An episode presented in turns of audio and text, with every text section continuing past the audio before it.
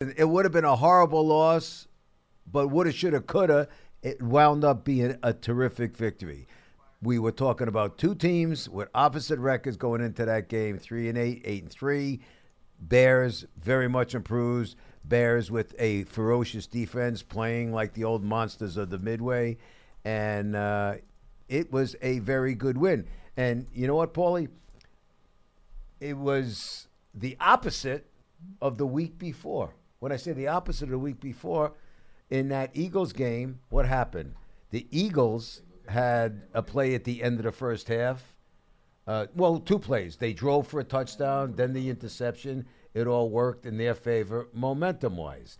At the end of the first half in this game, there was a pass, there was a run, there was a 57 yard field goal. Momentum changes.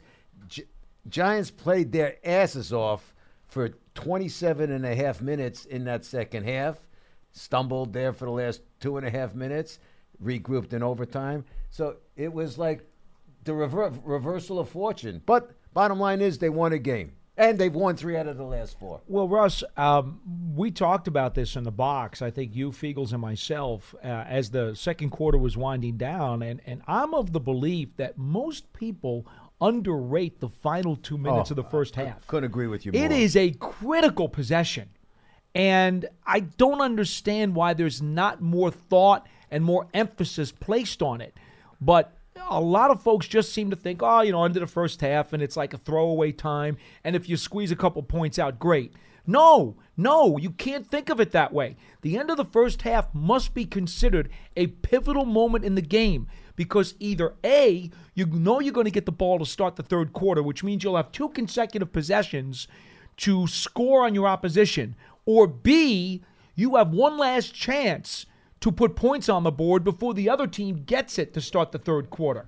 You you cannot ever, in my opinion, overemphasize the importance of the final two minutes of the second quarter. And so I'm glad for the Giants. They were able to make use of it. Rosas kicking a 57 yard field goal, longest in Giants history.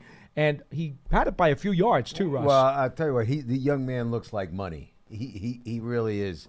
Uh, I mean, here here's a young man. Listen, it was his first year in the league last year. A lot was going on. I believe he had a child. I, he had, you know, young, weighs heavily on your on your mind. That's Well, a big you're- lifestyle change. You're a young guy. He had a, you know, became a father. A lot was going on. Whatever the case, he's comfortable this year, and uh, he's really been money in the bank. I mean, he's he's been not good. He's been outstanding, solid as a rock, and and that's what you know. What? Um, oh, this is terrible. It's- I'm drawing a complete. Well, no, no, no. I'm drawing a complete blank. on- About on- him? No, Rosas? no, no. Our, our money field goal kicker the, with the team that won uh, the second Super Bowl. oh, Matt Bahr? Matt, he, he's bigger and stronger, obviously, than Matt yes. Bahr. And and he's got more of a distance, but Bahr Matt was all- very clutch. Very money, clutch. money inside of fifty, money in the bank. And when you needed it, too. yeah, in bad weather, good weather, whatever. That's why I was thinking about Rojas. Uh, Uh, Don't forget Allegre in the 86 season. yeah, He was pretty No, darn clutch that season, too. yeah, but but really, uh, Aldrick's been terrific. Lawrence so- Lawrence Tynes. you know, that's a pretty. No, they've had no. some pretty clutch kickers over the years. Aldrick's got a big leg, and you know what's exciting about him is that he's only in his second year. You know what I love about Rosas? Uh, and, and let me make something very clear. Last year, when he missed, what, five or six field goals, Right. had one blocked, and people were getting on his case, and a lot of folks didn't even want to bring him back. Listen, not only was he a rookie and he had to learn through things, and he also had the lifestyle change with the baby, but the other thing you have to understand is he came from a small school, all right, in the Northwest. I mean, he came out of nowhere and was not even originally recruited as a kicker. So this is a guy who had very little experience, and then he comes to the NFL, and this is an overwhelming situation to be in. Not just in the NFL, but he's in New York. Okay, lucky for him, the Giants were not a good team last year, so he was actually allowed to make those rookie mistakes and learn on the job. Because if his missed field goals last year, Russ, had cost him a playoff spot, Right. He probably wouldn't have been around this year. Right. They probably would not have had patience with him, and it would have been the end of the line. But because they were such a poor team, And his missed field goals really did not amount to anything except to be used in a positive way so that he could learn from those things. Well, look what happened. Yeah. He learned. Yeah, look, either way, he's whatever the deal was. He's been solid as a rock. Call him money because he has been money. And uh, like I said, Giants just won their uh, third out of the last four. I mean, can't look back. You got to look forward. But it's a shame. It, it, it would have been fun if this had been four in a row out of the gate, you know. And then You, you mean like if he had had a chance at the 62 yarder in Philadelphia at the end of the game, like he should have had? Yeah, well, shoulda, woulda, coulda. It didn't happen. I know. So, so it's the end of that. What do you say we open up the phone lines? 201 939 4513 is the number. Let's go to our buddy Dylan in Canton, New York. Hey, Dill, how you doing today, pal? You're on with Russ and Paulie Dots. Hey, good afternoon. How are you guys? You're good. How you doing? You're a little happy today, aren't you? Uh, yeah. Except uh, Sunday, I was getting a little nervous though there towards the end. Uh, Uh, you weren't alone, buddy boy. Let me tell you that. I was I was thinking, you know, here we go. We just like when we played Philly, it was we had a 19 to three lead. I thought we were going to blow it again, and I was like, oh no, I'm feeling deja vu. But luckily, we held on in overtime. I was uh, counting counting my prayers and everything there. Um, I wanted to bring up um, a year ago today that Ben McAdoo was fired, and you know, I know a lot of people were uh, throwing Shurmur under the bus this year, saying I don't think he's the right coach and all this. But I think these last four games, especially, have proven that Shurmur's able to, you know, he's he's kept the locker room, he's kept the players um, together, and they've been focused on winning and sticking together. You know, um, making sure there's no quit in the team. And I think, and, and it's been, you know, last year was a down year. This year is another down year, but I I can see and totally tell that there's a huge difference um, in morale and um, just everything from last year to this year. It's a lot better this year. Well, I I, Yeah. think I think Paul would dis, would would agree with me. I not almost said disagree. Paul would agree. It, it's a completely different situation than last year. Uh, I would just disagree with you on one thing, Dylan. You know what? Forget the fact that they've won three out of the four out of the gate. You know, in the second half, where you know they wanted to go eight no, oh or, or that was the goal. But even when they were one and seven, Shurmur was still the same Shurmur. He was still coaching, and the guys were still giving, still giving the effort. Shurmur would bristle every time something was brought up. He would get pissed off. Sh- Shurmur would really get angry when people would suggest, "You want to question play? You want to question this? You want to question that? Fine. Don't question my player's effort." He he was Yeah, I know. adamant, he was adamant about Oh, that. they've been put, putting out every Yeah. single week, Yeah. and I, and I will say this: here's here's why this season is so different than than other losing seasons because this team is growing together. They are getting better. They are gelling. They are building character, maturity. Look at the look at the core guys on this team, Russ. They've all got some of their best football ahead of them. And that's the beauty of this Giants team right now. Because they overturned the roster to such a degree, they have a much younger team this year than they had last year. And moving forward, there is a lot of reason for hope that with an additional season of more players and tweaks between the draft and free agency, I, I don't even want to think about how good the Giants could be next season. Yeah, listen, no one's bellyaching the last few weeks about the offensive line. Am I correct, Dylan? I mean, all, Yeah. all, all of a sudden there's cohesiveness, some chemistry going on. You know, that was a that was a pretty formidable defense that they were facing. They came in Yeah. with the, the best. They Keep came in. Mack, They yeah. came in with the, the, you know Khalil Mack, the defensive player of the year in the league. At one point, Yeah, he's not anymore. Okay, but you know, he's listen. The bottom line is, if he's not the best, he's certainly one of your best pl- defensive players in the league. And you know, that offensive line did a little more than hold their own. So uh, you're you're right, Dill. We we all agree, as always, buddy. Thank you for the call. All right. Okay. What do you say we head out to uh, Long Island and check in with Jeff? Hello, Jeff. You're on with Russ and Paulie Dots. Hey, thanks, guys. Um, Hi. yeah, It's it's nice to come off a win, and and I felt uh, a a bit up uh, regarding the situation I saw this past weekend, and and that's with you know with all the pundits and the media calling out Eli and saying saying that we needed a, a young and mobile quarterback. you you mean many of them. Don't say Yeah. all because there were those of us who were totally against that philosophy. Okay, I, I stand corrected. so, so I, I think the Giants actually showed us this past weekend that we have a, a young and mobile, mobile quarterback. You know, when uh, when uh, when the situation is needed, and uh, and I'm sort of tongue in cheek with this with OBJ getting you Yeah. know his pass off, but but think about it. Um, uh, Eli uh, took a handoff from Kurt Warner. Kurt Warner was number 13. Eli's number 10. And now OBJ, number 13. It seems like it's kismet there. But uh, the the thing about, uh, and I want to get a little bit more serious about this. I, is, do, is- do us a favor, Jeff. Get a lot more serious. okay? okay, is um, regarding uh, Kyle Lauletta because a lot of people are saying, well, he needs at least a half, or he needs a game, or whatever it is to be evaluated this season. So uh, the way I look at it, I, I, I see uh, the way New Orleans works it out when Drew Brees, I, when when New Orleans came to New York, uh, Drew Brees was subbed for Taysom Hill uh, for a, few key plays. In, in fact, uh, uh, plays in the red zone. And in fact, I, I believe Drew, Drew Brees was uh, not on the sideline, but he was sort of uh, in formation, just all the way on the outside. But but Taysom Hill, you know, was there for a few plays. And the point being is that why do we need a half? Why do we need a full game for Kyle Lauletta when he can possibly have some cameo appearances, Well, you know, well, for- and keep some continuity in the game without having to say, you know, this is it, you know, we need him in a half or we need him for the full game. You know, maybe they can sort of integrate him in some key moments No, in the no, game. no, Jeff. You, you're not. First of all, uh, listen.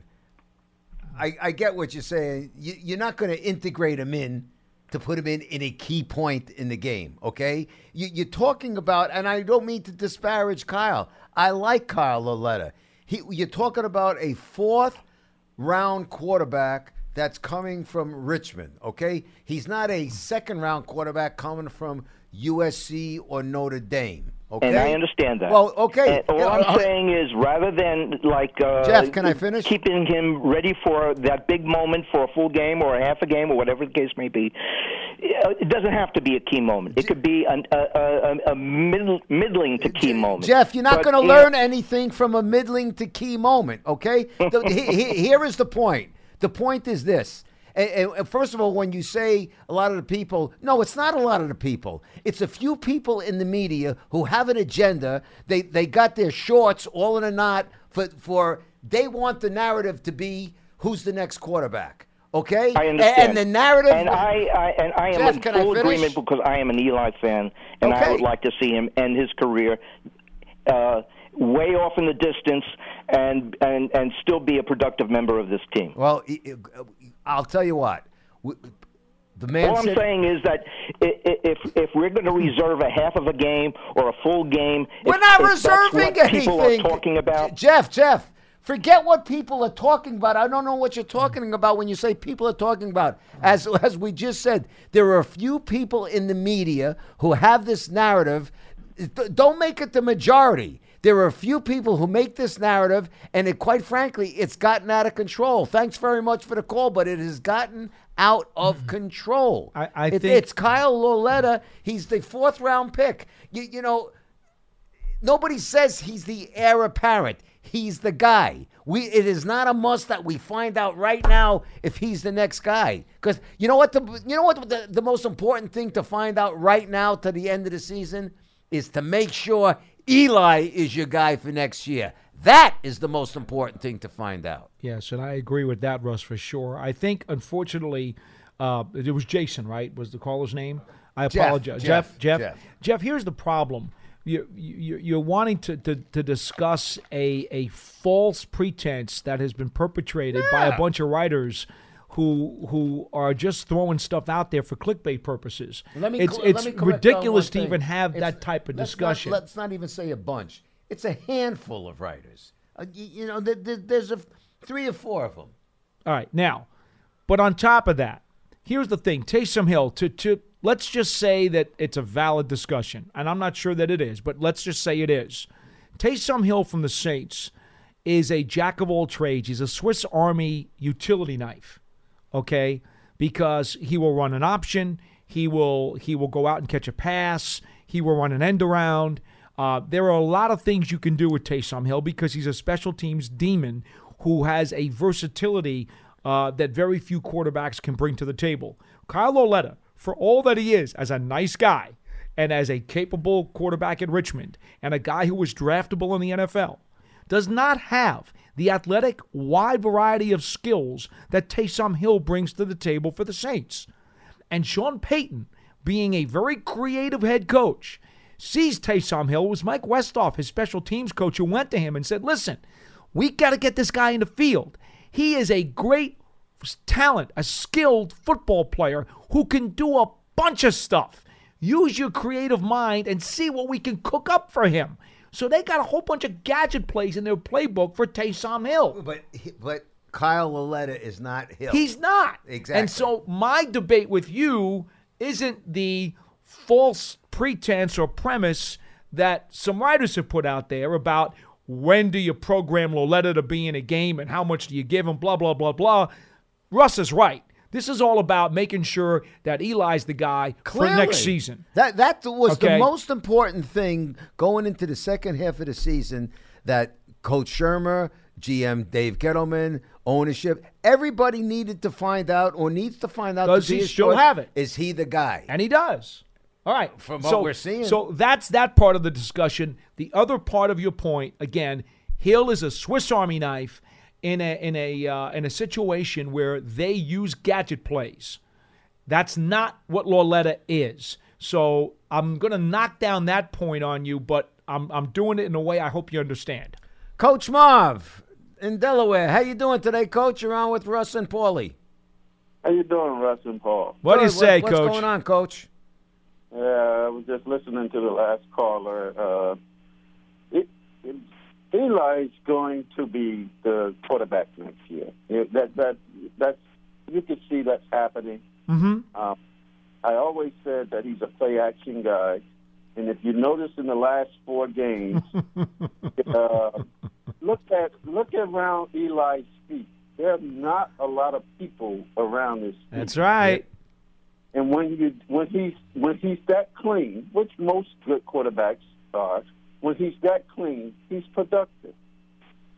And when he, when you're getting guys in his face, you're getting guys up front where he can't step up, then you you may run into some issues with him. But he is showing you that I can still play this game. You know what, Coach Marvin? In the worst way, I wish you would move here to the New York metropolitan area and become one of the writers on the New York Giants beat because they could certainly use your insight.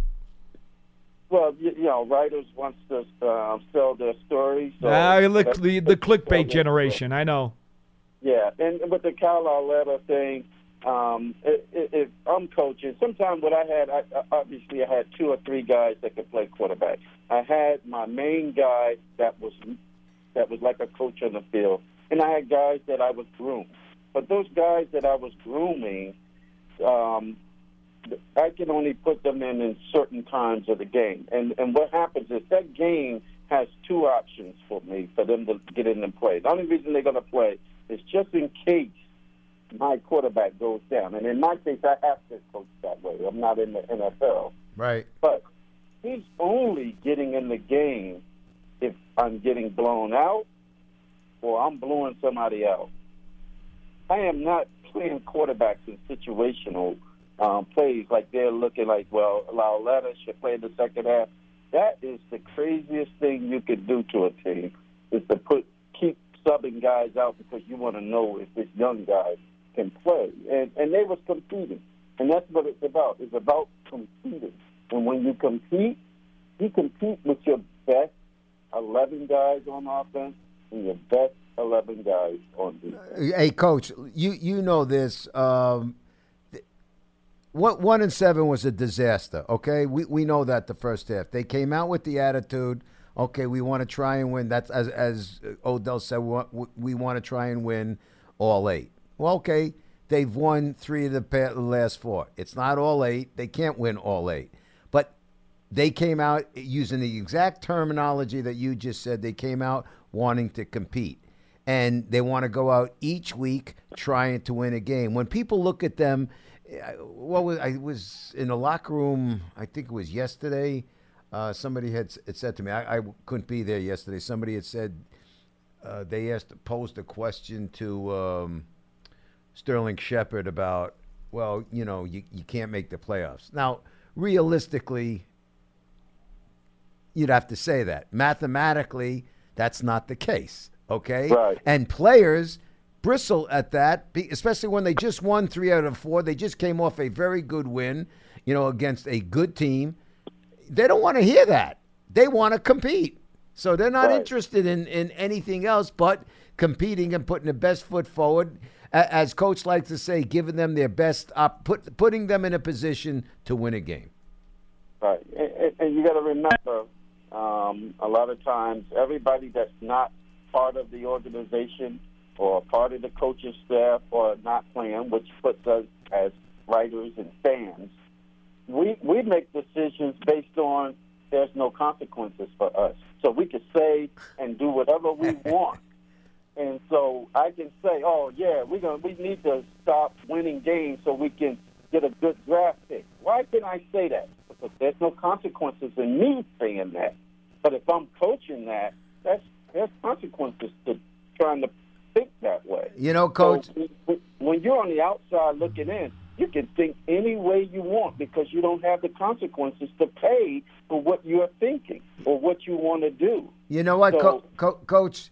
Uh, you made a great point about people on the outside as opposed to people on the inside with the team. There are never consequences unless you're betting on a game. There are never consequences. It's always easy to be big with, for me to be big with your money if it's your team. I can tell you what to spend because it's not coming out of my pocket. And if it screws up, it's not coming, you know, I didn't screw it up. You did because you made the move. You're very well said, coach. You, Right. anything else? Yeah, last two things. Um, I, I thought the team played well. The first half, I thought the defense, um, they was losing containment quite a bit to the outside or the edges, and that concerns me still because we still are doing that. But overall, I thought the team played well, especially special teams. All phases of special teams this year is probably one of the best um, special teams, overall special teams, that I've seen the Giants have in years. I agree. And, and the last thing is, Paul wanted me to talk about uh, last week. Man, Paul talked about tackling, and they did a better job this week. They Paul. sure I did, didn't they? Seventeen missed tackles. Five of those was on special teams. Yeah. It was uh, they had one play. Um, Chicago had one return of those five missed tackles. Four missed tackles happened. I think that was like their second. That's correct. Um, return. But you know that wasn't bad. Seventeen missed tackles. Five of those seventeen was from the special teams. Now on defense, still that's 12, Marvin, and that's still too high. As I told you last week, double digits are not good. The problem is earlier in the year that number was more like 17 on defense, 18 on Right. defense. At least Right. the defensive numbers started to come down a little bit. But but Right. but that's still not good enough. It, it needs to be down to about seven. Well, I understand what you're saying, but the reason I say that number is not that bad because the pursuit was well. Because I Right. quite a few I understand. Tackles where a guy missed them, but the second guy Was right there. to Yeah. it up. Yeah. So I'm not going to kill them, but you're right. Double digits is bad, but that number, you got to look at the the pursuit was very well done. So as soon as uh, somebody missed that tackle, there was somebody there to clean it up right away. So it wasn't a lot of yards after those missed tackles. Uh, all right, coach. As always, buddy. All right, guys. Thank you All very right, much. You, be back here whenever you want to call. 201 939 4513 is the number. Again, got to remind everybody Big Blue Kickoff Live here is, as always, presented by Coors Light. Download the Coors Light Rewards app to win yourself amazing Giants prizes throughout the season. Let's go down to Virginia A and check in with Sergeant James Kennedy. Sarge, you are on with Russ and Paul. Is it sergeant in the uh, police force or in the military? Uh, in the military, U.S. Army, retired as of July this year. Thank you for your service. Thank you We for your appreciate service, it. Sarge. How you doing? Oh, I'm good. Uh, nice to talk to y'all, and I appreciate y'all letting me on the air. Thank y'all for what y'all do, um, Russ and Paul. Uh, yeah, quick thing. Um, I, I just want to give praise to the, you know, what the Giants are doing now. Don't giving up, and I believe, still believe in Eli, no matter what nobody says. He's the quarterback, um, and the resilience of this team is something else. The way they've been playing. I watched that Chicago game, and you know, watch it start off real good and let them hold their own if you know we can just keep that up, we're gonna be all right. And I love for one time, favorite, you know, in one game, you know, when sometimes these uh, NFL Network analysts talk about, you know, how bad it is on the Giants or whatever, but you know, give us a little little light, you know, because they they they said we didn't have no chance of winning this game. Um, and yeah. the offense is doing real great. Uh, defense is catching up and uh, Barkley is something else. The way that, uh, I'm gonna say him and the line, you know, and the offense are just pulling, you know, doing what they have to do. You know, to me they look like a playoff team right now. but uh, I, I, I'll tell you something about Barkley, Sarge. Uh, each and every week, not not even I'll even say every day, because guys like myself and Paul get to see him, you know, every day. I ha- I've said this before. I will say it again. I have not seen a rookie in any sport in this town anyway, in all my years in the business, come in with so just who, a guy who gets it. I, I'll even include the captain, Derek Jeter. I, I mean, and that's high praise. Saquon is so sure of himself. He knows what to say. He knows how to act off the field. He knows how to perform on the field. This young man is the entire package. And if you watch him with his teammates at this young age, he is without question one of the leaders on the team. It, it's really remarkable to see. yeah, that yeah, that is so true, Russ. Um, but as I said, if they can just keep what they're doing the rest of the year and just go on with it, but they they found what they were missing. I think in the offense and defense, as I said, is catching up. They can just play, you know, just like they're doing. Don't really mess, uh, touch it up a little bit, but just you know, take out the bad plays to the good. But um, I, I tell you, I'm always a fan, and I love no matter what, you know, to see them guys progress. And I'm gonna try to go to that Skins, uh, Skins Giants game when they come to Washington. On Sunday. On Sunday, yeah. Yeah, I don't care how I get there if I have to walk there from Richmond. well, I hear there could be a storm coming in, so be careful now. you know, it's fun. It's funny, uh, uh, Sergeant, because uh, honestly, when you look at this team and you look at how they've improved since the bye week, and you understand that the core of this team has gotten a lot younger over the past 12 months. And you also understand that Dave Gettleman has a very aggressive, assertive, and concrete plan for the kinds of guys he wants on this roster moving forward. There, there's really no other way to look at it other than to say the Giants are an improving club that has a lot of reasons to be optimistic moving forward. Yes, that's true. And I like that saying goes with the uh, the coach that had cancer said, "Never give up." And that's what I think the Giants are doing right now. They're they're just not giving up. They're playing hard. And a lot of these teams, I, I think they don't really understand what the Giants are doing. They thinking they supposed to just say, "Okay, y'all can score you want." And even with the Philly game, you know, I thought for sure we're gonna win that game. But still, you know, I think Philly didn't know what was coming when they got you know got on that field and seen the way the Giants were playing. But as I said, as long as they keep they doing what they're doing, I'm I'm believing in, as I said, Eli, the whole Giants organization, and I appreciate what y'all do. I'll get offline. All right, S- Sarge, thanks for the call. And have a Merry Christmas. You too, be buddy, safe. And call again, pal. Call Thank again, you. Sergeant James Kennedy from Virginia. What do you say we go to Connecticut and check in with Marco? Marco, how you doing today? You're on with Russ and Paul. Hey guys, how are you? Good. How Hi. you doing? Hey, good stuff today. I mean, there's so many different things that are popping up as I'm on hold that I would love to talk about. But um, I'll stick to my points. I, I just the one thing you said about Eli and the, I agree so much with um, what's out there and the narrative that some people tried to paste. But I will say this going forward, uh, I, I hope Eli's a quarterback next year. And the best way, Paul and Russ, you know this, to eliminate any of clickbait or narratives is to just win. Just win. As long as he wins, as long as the team does well, it's going to um, it's going to validate everything that Shurmur, Gettleman, and ultimately Eli are doing, and you can't def- and you can't defend that.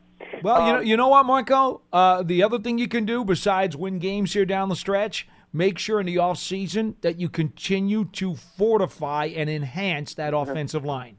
That's the other thing you can do because then they'll, then they'll they'll keep winning right into that 2019 season. You know, don't neglect the O line. That's how they got into this mess in the first place. Yeah, yeah. I, Paul, I okay, see again. I could go with so many different ways, but that's. I was I'm talking to my brother today about the draft, and we were saying how we would love to draft a great pass rusher first round, and then honestly, every round after that, I don't care if they they uh, dedicate it to the offensive line. Um, here, here's what I wanted to talk about. Speaking of uh, offensive line, um, what what has changed? If you guys could go in depth on this, what has changed lately with with Nate Solder? I noticed um, his plays improved. I don't know if that's a result of the entire line improving, but you know, at times he he is out there on an island. So as far as uh, his play, what's changed? Has there been um, a change with with uh, coaching as far as his technique? Um, you know, because I read something recently that kind of I, I read something recently that that picked me off to this that he is uh, blocking and doing things similarly that he did in New England. Mar- However, Ma- Marco, what that- was different? Excuse me. That that's been the case all season long. Let- let- Go ahead. Let him finish though. He, I think I know where Yeah. he's going. Go ahead, Marco. He's doing he's doing things similarly that he did in New England. Uh, a big difference and that people have not talked about were that, I, and correct me if I'm wrong. I think it was like the the amount of steps, Yeah. dro- the drop steps that Brady would take compared to what Eli was doing. No, what, Uh, what, or or, what- or maybe he's still doing. I don't know. No, Marco, what, what, what we were talking about, and, and Paul and I discussed this quite a few times.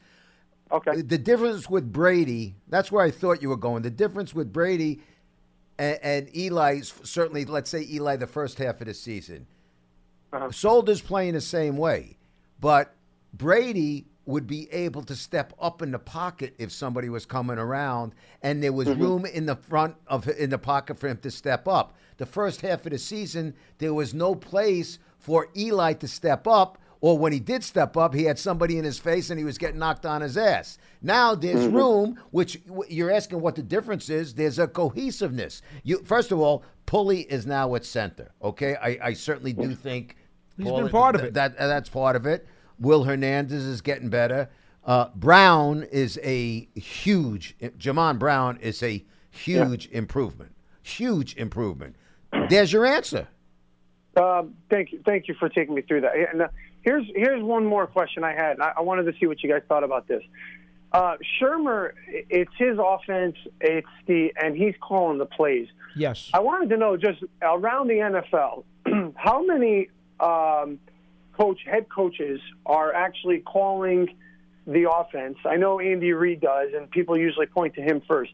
Um, the reason I'm asking is, I I'm usually pulling a direction of where I don't want the head coach calling the plays. We agree. I don't. Okay, now so I think it's I think it's obviously doable, but he's a, he's um, let's call him a first year head coach. I know he's not, but whatever happened in Cleveland, and he's calling the plays. Um, so who's still doing this around the NFL? And do you think this is something that's going to continue here? And do you think it's something that could be sustainable? All right, thank you guys. Okay, thanks, Marco. I'll let you bye-bye. answer that. Paul. Well, you have uh, you have a bunch of guys like Sean Payton.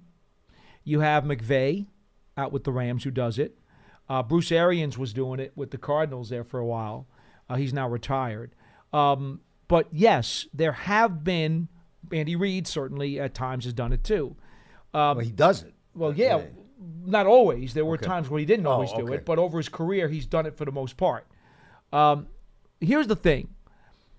In my opinion, The game is so complex. There is so much going on. In my opinion, I would prefer that the head coach does not call the plays. And I've said this forever. I said it before Coach McAdoo took the Giant job. I said it before Coach Shurmur took the Giant job. And I'm not budging on that.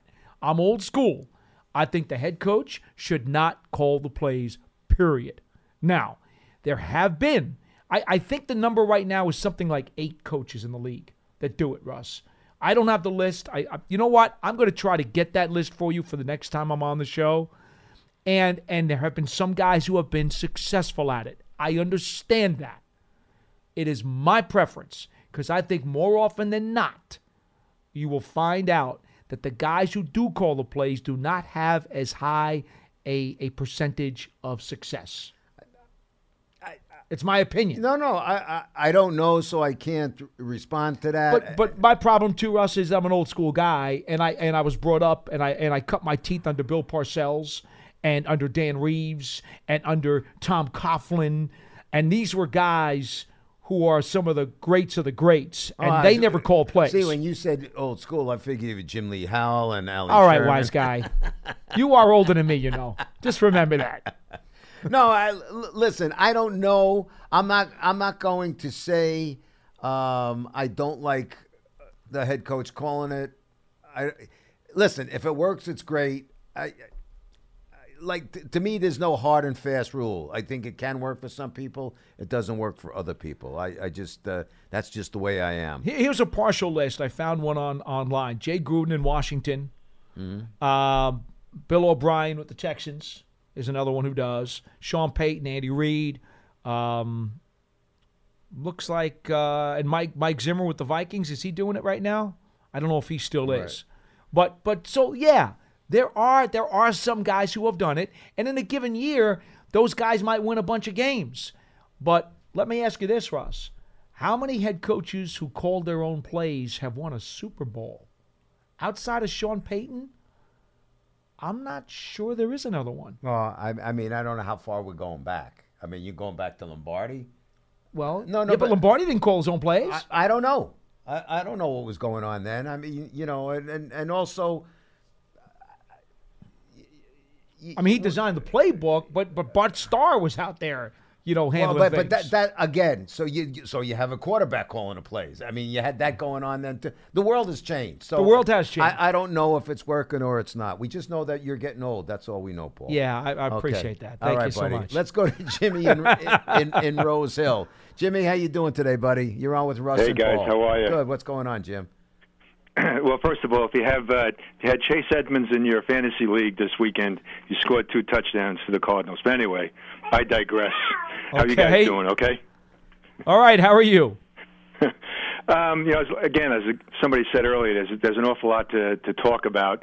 Um, but one of the things I want to say right off the bat, again, to you guys and to all your colleagues, what's great about your station is a you can get through, which is a big deal because you get we get us people out here we get to talk to you guys, and and b b you can actually have a reasonable conversation about the topic and the, the the the thing that we're all the most interested in, which is the Giants. If you want soap opera, pick up the newspaper. You know, there was this guy today in the Daily News. The Daily News is under trouble, so I understand why you had these headlines. But you know what? If you watch the coach's press conference, I know who this. We know who this columnist is because he makes his way on TV as well. You recognize his voice. This guy's got an agenda about Eli. He wants he wants Shurmur to come out and tell him, and therefore tell the world, you know, what his quarterback plans are. And right now, Hey, Shurmur's hey, good for you. Good, good. You- you- unfor- unfortunately, focus you've now given on him this team you- and winning yeah. games. And And, as you- I said to the guys yesterday, the stage that the Giants are in right now, um, coming off more bad seasons than good over the last five or six years, you gain nothing by losing these games. You have to win these games, and that's what Shurmur's focused on. And these people, whether it's this columnist or people who who are lamenting, "Oh, we're going to move from five to twelve if we lose this game," who cares? You got to you just got to win. You got to keep building this culture. And you know what? If you don't get the five pick and you're not in love with a quarterback that you can move back up at 12, you know what? if if they decide to have a run on these on all the on these three or four quarterbacks that people are talking about, good defensive players could drop down to them at 12. And you know what? They've got Eli coming back next year if they don't draft the quarterback. You've made improvements in your offensive line. You're going to make more improvements in your offensive line because I know Gettleman's going to do that. And you know what? At 12, maybe we get that outstanding pass rusher. Maybe we get that that cornerback that we need. I mean, this team still needs a lot of things, but it, what it needs more than anything is wins. They got to win, and you got to develop that that uh, that culture of winning. So anyway, Well, you know- I'll get off. I'll get No, off no, my so no, you- no. And and Paulie, let me let me ask you a question. I mean, uh, and I'm glad that people are talking about it. I tell you, this this this transformation of the offensive line as an ex-offensive lineman, it's a it's a wonderful thing to watch. I understand they're not finished, but I mean, Jesus, I mean, um, you know, the way these guys have played since the break, it's like night and day. I mean, I, we all we've talked about a couple of the guys, but but boy, it's a wonderful it's a wonderful thing to watch. Well, the- and the- uh, the- I thought they did a. I thought they were the unspoken. Um, I mean, you guys have spoken about it, but you can't read about it or see it on TV. They played a hell of a game um, Sunday against against a, a terrific defense with a lot of really good football players. And I, I, was telling the guys yesterday when I called, and I was actually making notes during the game. There was a period of time between like the middle of the first quarter into like right up until halftime with the with the Barkley run, where I wrote down to myself, "Uh oh." because they were they were not playing well. Eli was getting rushed. Um, you know, Barkley had a couple of nice runs, but for the most part, from that second period, and the Bears came on, and the Bears went up 14-7. I'm saying to myself, "Oh man!" And then they came out in the second half, and and it was like they were a major major contributor to how that game ultimately unfolded, and um, all kudos to them. And um, uh, Paulie, I'd just like to get you know your thoughts, uh, you know, on their play. I mean, we've talked about different players, but I think that their play is, in general has been um, ha- ha- just been off the charts. I thought. Well, I mean, they got yeah. improvements, but they've been off the charts. Yeah, I, I, I would say this. There's no question that this fourth edition of the offensive line has been the best one, without without a doubt. I mean, an- anybody could see that, even with their eyes half closed. But I would also say this: not only is it this addition or this collection of players, it's the maturity of Will Hernandez, Without who has question. grown rapidly into a terrific left guard from a prospect. Absolutely. He's now the real thing. Okay, Yeah, he's people not. don't talk, and it's great about it. The fact that people aren't talking about him, you is, know- is is indicative of just he's out there just road grading, doing his job, uh, and learning his craft. What I It's- would- it's an incredible uh, maturity to watch. You're That- right. So I'm that's sorry, that's no no that, that that's a huge part of it. The other huge part of it is the fact that Barkley has also grown into some sense of of, of gelling with this line because he continues to amaze people over every week with his runs. And as he continues to do that behind the line, because you got to give him credit too, he also makes plays when there's nothing there. Oh, let me ask you a question, Paul, and, and while you're on the line with us, uh, both both guys, why has has Barkley changed? Is it just because the offensive line is opening up? Let me hear your answer, Paul. Well, it's it's Barkley's maturity. He now is starting to trust the Bingo. offensive line. That's the Bingo, word. Paulie. Paulie, if I had, if, if, uh, Russ, if you would ask me that question first, that's that's what I No, was prepared it- to it- say. it's- he it's trust. trusts It's these tr- guys, so you can, you know, the hole may not, when you know, having played when the hole may not look there when you first get your hands on the ball, Exactly. but you just trust that in that next yard and a half, Well, you know, but- that but- boom, something's going to open up, and then this this just unworldly talent takes over. But it all begins. He's trusting the run call, and and even though it's you know it may not appear to be there at the first time he takes his hands off, and Mm-hmm. when he takes the hand off, he just trusts that it will be, and in that next burst of of energy, boom. And there's you know, a third- and then and then forget it. There's You a know, you third. There's a third component to this before you go, and that Right. is not only do you have this collection of guys and the maturity of Hernandez, then you got the Barkley thing with the trust, and the third item, the third item not to be ignored, is the coach now starts changing his play selection based on what he believes those guys can get done. And now suddenly he's opening up different parts of the playbook and they're calling different styles of plays. They got Eli under center more. They can call more play action. And what does that do? That makes the defense look at a wider variety of plays and they got to be more concerned about it and they're on their heels. Thanks for the this call, is all Jimmy. part of the same deal.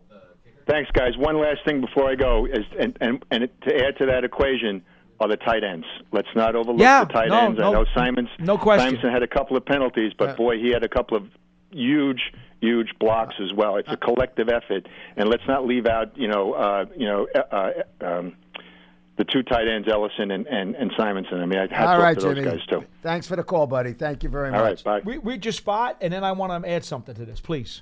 You got you got to do this, right? No. Oh, you did already? Yeah. I forgot. Where you been? That's, I told you that age is starting to It is starting to kick in. you. I want. I just want him to go back. If you get an opportunity to go, I don't know if you have NFL Game Pass or if you DVR the games or whatever the case may be. Just to give you an example of Will Hernandez and how far he has come. There was a goal line play against Tampa Bay a couple of weeks ago, where Hernandez, as the left guard, okay, pulled out to the right side and obliterated McCoy, who's one of the best defensive tackles in football. The dude is a Pro Bowl caliber player. He came out on, on a pull and wiped him out horizontally, just boom, pushed him about two and a half to three yards horizontally out of his position. Excuse me. That's what Will Hernandez is. And what happened? Barkley ran right through that hole for a touchdown. Well, it was beautiful. I- I- again, y- you know, the coaches had said the, a couple of things. No, number one, uh, a running back needs to have confidence and trust in the offensive line. That's one. And, and we're not just talking about breaking big plays, but the trust to know that that's why they wanted they wanted Barkley. If see if you don't have trust, you, you're not going right to the hole. You, you're doing a little jitterbug, and the- oh, it's not there, so I want to try and make something happen. And they were encouraging Saquon, go get those three and four yards. You know, because remember something at the first half of the season, I don't even know what the number is now, but the first half of the season, he had more negative yard rushes than anybody in the league. Think about it. We had a superstar running back w- without a running game. All of a sudden, you have a running game, which opens up. It, it's it's like s- simple math. You have a running game, it opens up the, the passing game, which allows you to play action. And if you're uh, giving Eli play action, you're playing to Eli's strengths. It's as simple as that. Columbus, Ohio. Let's check in with Adam. Adam, you're on with Russ and Paulie. How you doing today? Hey guys, I'm doing well. How you guys doing today? Good. What's going on, Ad?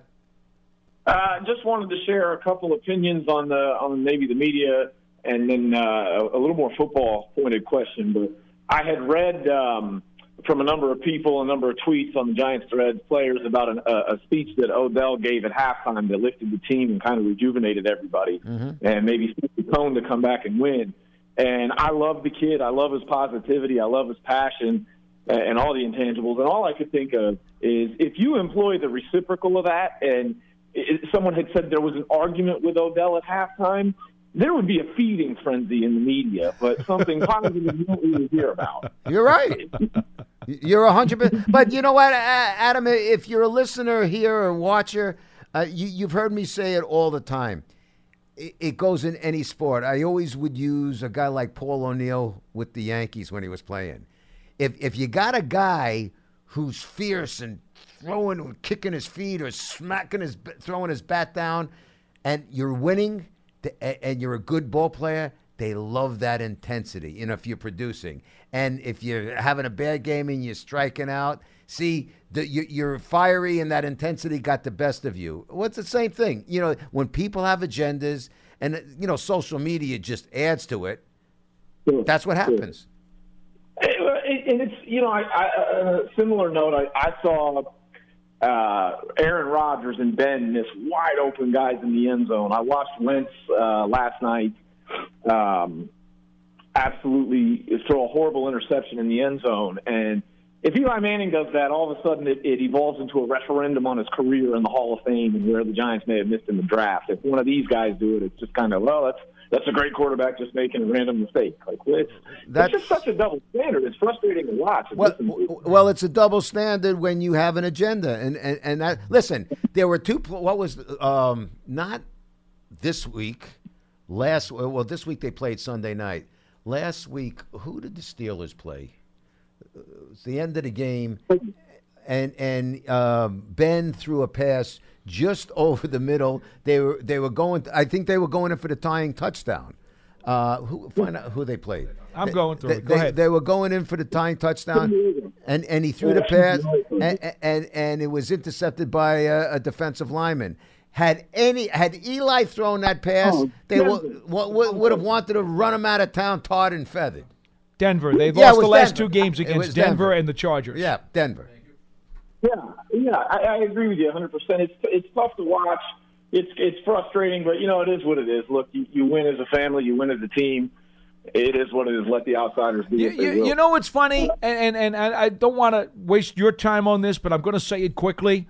Roethlisberger has had a better offensive line with the Steelers over the last six years than Eli has had with the Giants. Well, you're talking about. I mean, he's got Okay. arguably three Pro Bowlers on the line. This Okay, year. exactly. And so, you know, even though Ben and Eli are in the same draft class and basically they're the same age, you don't hear about Ben being too old because he's always had an offensive line and a really good running game to help support him.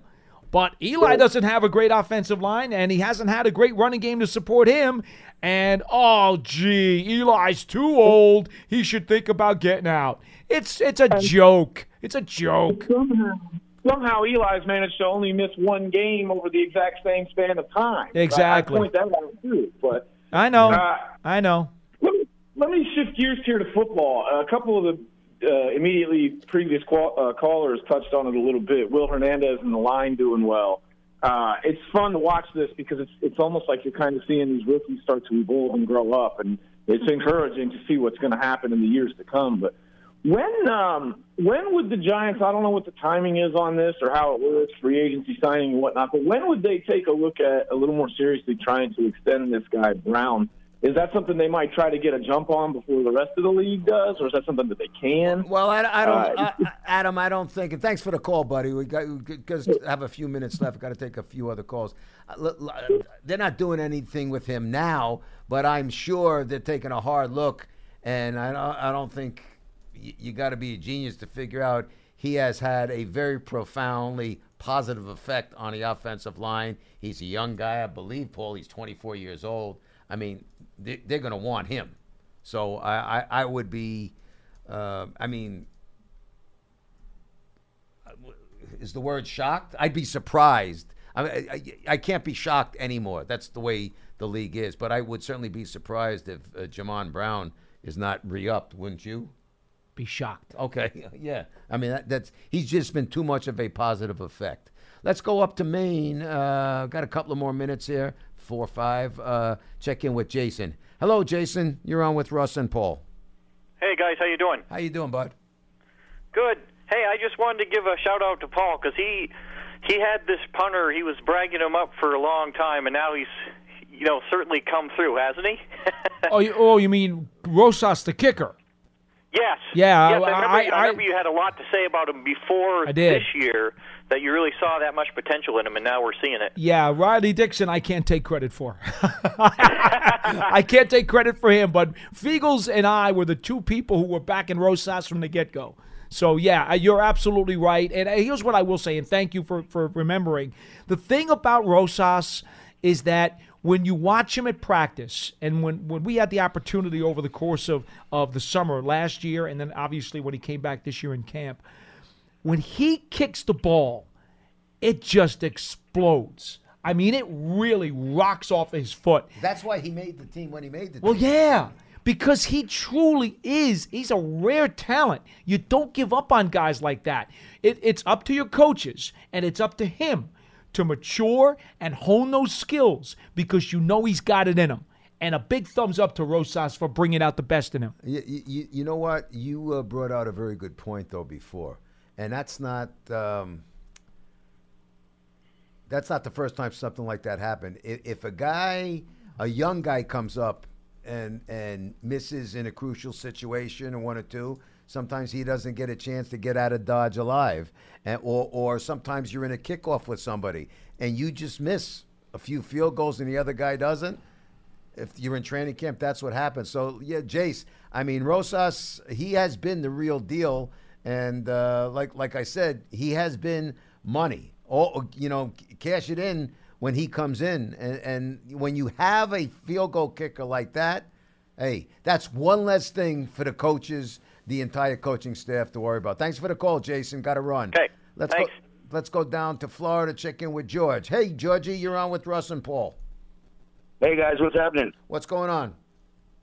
Okay, I wanted to ask uh, Paulie, uh, do you consider Sterling Shepard actually as a as a a boundary receiver that that is a bigger threat in the passing game than let's say like we used to have with Plaxico and uh, Amani Toomer, or even Amani Toomer and Ron Dixon? Yeah, that's a blast from the past, right?